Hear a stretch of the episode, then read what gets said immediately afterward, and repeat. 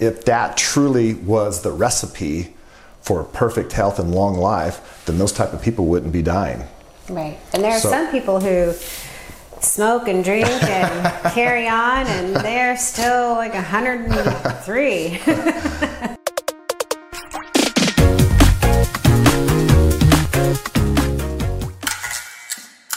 Hello there. I'm not saying nothing. You'll never know what you're going to say. Charles Todd, Angela Todd, bringing you the word as usual, the abundant life. Let it rip, babe. What are we talking about today? We are talking about how to have perfect health. He is the pillar of health. Everywhere we go, the, you just have this anointing of health on your life. You always get stopped. Amen. Amen. I received that. Yes. So a lot of times, you know, when you're thinking, okay, we're talking about health, it's like going to tell you steps on how to eat right, how to exercise, sleep, all that. You know, it's what you think. It's like it's about what you got to do, right? Well, that's what we're going to do today. We're going to go through those natural things that I like to call them. But I want to start by really just setting a firm foundation as we do, because it's all about living the abundant life that Jesus came to give us, what it says in John 10 10. Right. But the thing that I want you to realize is that our health comes from Him. It doesn't come from us. Right. Because you can have people that are completely healthy that are, you know, they're runners or they're triathlons or whatever they may be, and they may be in perfect shape and eating exactly the right diet and all this stuff, and they drop dead. It's like if that truly was the recipe for perfect health and long life, then those type of people wouldn't be dying. Right. And there are So- some people who smoke and drink and carry on, and they're still like 103.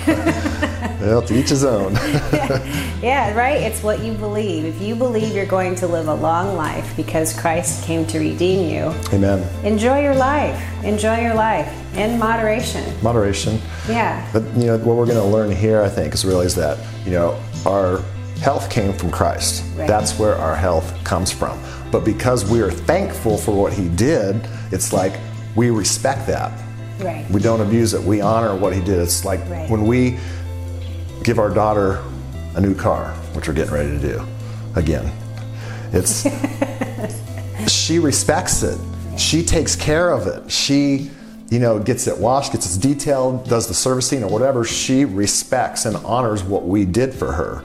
And you know, it can be that way in any setting. Where sometimes when people get something, if they don't respect where it came from, they might not do that. But you also have to be trained in that. I think, you know, when you have children, you also need to teach your children in respecting the things that they do get. Because it's a sometimes it can be a learned trait too of just taking care of your stuff. Yeah, absolutely. So go ahead and kick us off on Isaiah 53 and 5, a very familiar scripture, so we can set the foundation of how we're going to teach this. Great. Isaiah 53 5, New King James Version.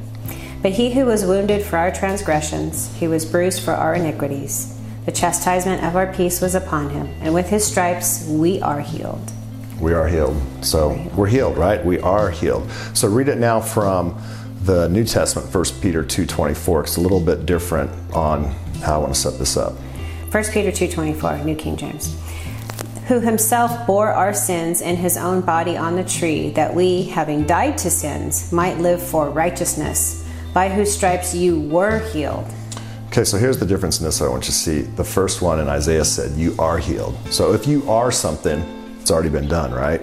So if you were healed, you are healed as well too. Let me give you an example.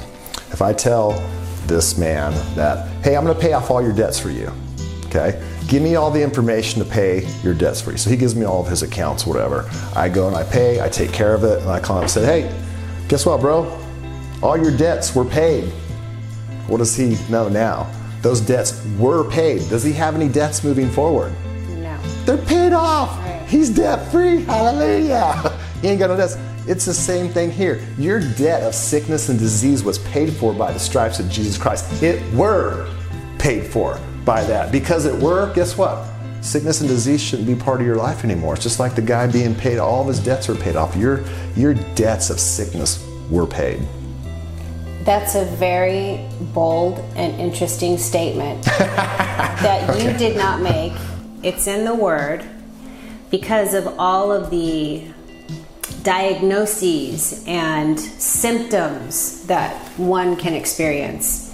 And I was just having this conversation yesterday with somebody of they had broken a bone and when they broke a bone the doctor let them know that oh well you know you better do this and take all this medication because the future of things to come you're going to have all these other problems and so then they start believing that the reason why i can't walk is because of what I did, and I'm going to have so many problems in the future. They're already mulling over being problematic in their life.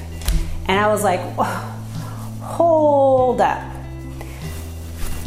You have to start with you are healed. And if you are healed, if you're experiencing a symptom, you got to flip the switch and then act or see yourself as if you those symptoms don't exist because it will then disappear. And I've known this in my own life to be true, and so have you. Well, I think, you know, another important thing, and yes, that's great. It's a great testimony. What it says here in the middle is might live for righteousness. So, what is righteousness? It's a gift. Right. You know, so you're receiving that free gift of that. And it's like we were talking about before, you know, having those things that we are given and having respect out of them. So that's what leads us to then do what we need to do in the natural to respect what Christ has done for us. He's given us that free gift of riches, honor, long life, healing, peace, protection. He's giving us all that through the Christ because through the cross because he took all the bad so we'd have all the good. So it's like when you receive that, it's like, oh, daddy, how can you not then respect your body? So for sake of time, we're going to get into this because we got a lot to go through. I'm going to go pretty quickly. You can great thing about this, you can stop, start, do it, take notes as we go through, but we're going to move quickly because of time. Okay. So the first thing we're going to talk about how do we how to respect the body that Jesus that God has given us that Jesus has died for to give us this health. How do we take care of it? Number 1 is diet. So read 1 Corinthians 6:19 for us. 1 Corinthians 6:19, the the Weymouth. Or do you not know that your bodies are the sanctuary of the Holy Spirit who is within you, the Spirit of whom you have from God? So our body is a sanctuary, right? Right. It's the it's the sanctuary where the Holy Spirit dwells. Because when Christ went to heaven, what did he do? He left us the Holy Spirit. So the Holy Spirit was within us. Christ is in us. God is in us. That is all within us. So, you know, it's like we're talking about if you give somebody this beautiful house, going to take care of it. We've been given this house, the body that is the tent or the house of our what? Our spirit man. Because we're a three part being. We're a body, a spirit, and a soul. So the body then is going to house that spirit. So if you don't take care of your body, it can actually have negative effects on your spirit life. Because if you're suffering through obesity or sickness and disease or whatever, you're going to be sometimes focused on how you're trying to get healed, whether you're believing or whatever it is that you're doing, and you're not able to focus on other things in your life exercise, spending your quiet time, spending prayer time, being able to get out. If you're having to take care of yourself in a way that shouldn't, you shouldn't have to be to, then it's going to change all these areas of your life in a negative perspective. And there's some people might think, well, I don't have the time. I don't have the time to eat right. I don't have the time to exercise. I don't have the time to whatever the case may be. And what would you say to that? I would say take this is typically what I do with people if they want to ask me for diet advice. I say write down everything you eat for at least two days. Everything and be honest. Because then what I'll do is I'll analyze what they'll eat and then I'll tweak it. I'm not just gonna just say, well here's a diet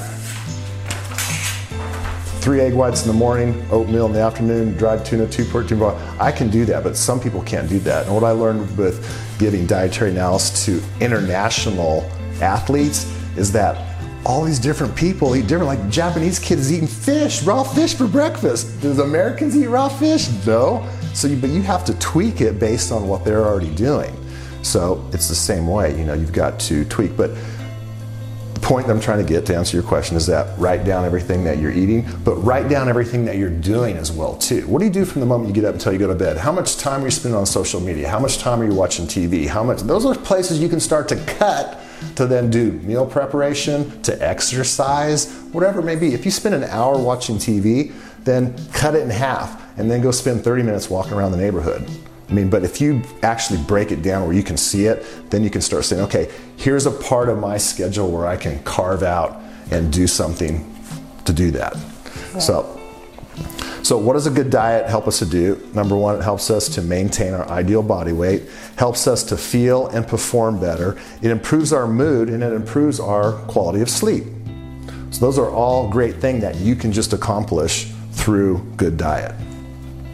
So what's this what would be like this spiritual thing to get you to that place of just focusing on I would say just Christ and you know there's no obesity in heaven. There's no uh, sickness and disease like you were saying. And just focusing on christ and what he has done will enable you and just asking lord help me. Help to chisel my diet and my exercise. Help me to make the right choices. Holy Spirit, I just yield to you to make the right choices in my diet, in my exercise, and asking the Lord for that wisdom and for that favor. And then automatically, you will just have the, the desire or the right craving for something so that you you don't think like oh gosh like I have to I have to do all this stuff. You'll you'll have a desire to want to do it. You'll have a desire to not to want to do this or a desire not to want to do that because you've already given it to him and asked him to help you.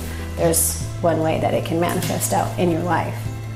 Amen. Amen. That's good. Well and I think it's something that we were just talking about um, in a previous teaching. It's about true humility and focusing on Christ and what 1 John 4 17 says that as he is, so are this world. So focusing on him still focusing on, oh, it's so hard for me. I don't know how I'm going to do this. I just don't know how I can. I, I, get your attention off yourself and put it on him.